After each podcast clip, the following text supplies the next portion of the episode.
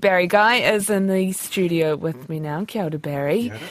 One All Black in particular has a lot to play for in Saturday's clash with the Springboks. That's right, yes. All Blacks coach Ian Foster will be keeping a close eye on Luke Jacobson this weekend as he looks to settle on his first choice loose forward lineup for their opening World Cup game against host France in a couple of weeks.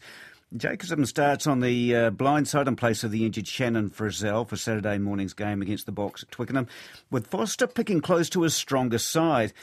With Frizzell unlikely to be available for the clash with the French in Paris on September 9th, Jacobson is in prime position to seize the blindside role, and Foster says he's earned his chance. He's played well this year. He's been picked in the squad because of his ability to play six, play eight, and I guess cover seven. So this is exactly the scenarios that, that you know we expect to have later on. So to have them now is great. He's contributed well. He's played well off the bench, and you know I can't wait to see him play. Former England cricketer Ian Bell says the return of Ben Stokes to the 50 over game will give England a significant boost as they attempt to retain their World Cup title in India in October. Bell has just been drafted into the Black Caps coaching setup as a batting coach for the upcoming White Ball series in England and then the World Cup build up games in Bangladesh. After retiring from the 50 over game last year, Stokes has returned to the England squad for this series against New Zealand. Bell says Stokes is the man for the big occasion we saw it in the Ashes just recently. I think, you know, there's a number of times where the game was nearly dead and buried for England, but while Ben was at the crease, there was still, you believe that Australia had never completely believed the game was over. And that's the power he has at the moment in terms of what he's achieved is that even the toughest of result is still possible while he's there. So he has a little bit of that aura about him now that the great players in world cricket have.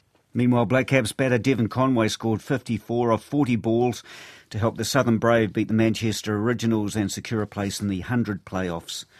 Britain Josh Kerr pulled off one of the shocks of the Athletics World Championships when he beat Olympic champion and hot favourite Jakob Ingebrigtsen of uh, Norway to claim the men's 1500 metre gold in Budapest. American Katie Moon and Australia's Nina Kennedy decided to share the gold medal after they both finished on 4 metres 95 in the women's pole vault final. New Zealand javelin thrower Tori Peters missed out on a place and uh, she was just seven centimetres off the making her final. Georgia Hulls exited the opening round of the women's 200 after placing fifth in her heat, and Lauren Bruce failed to make the cut in qualifying for the hammer. New Zealand paddlers have made a solid start to the Canoe Sprint World Championships in Germany. Dame Lisa Carrington won her heat of the K1 500 as she looks to defend her title. She then helped the K4 crew to second place in their heat and qualify for the semi-finals. This is the only event where New Zealand can qualify their women's and men's K4 crews for the Olympics. Women's crew member Alicia Hoskins says it's a huge boost to have Carrington at the front of the boat. We're always curious as to what she can help ask of the team in terms of the task, how we deal with pressure, how we work together, our communication. She has really good insight into what it takes to be in a team as well as perform at a high level. All eight crews in action today for New Zealand qualified for the semi finals. Nelson cyclist Finn Fisher Black will make his Grand Tour debut at this weekend's Vuelta a España. The 21 year old Nelsonian has been named in the UAE Team uh, Emirates lineup, which will be led by Juan Ayuso, who finished third in last year's event.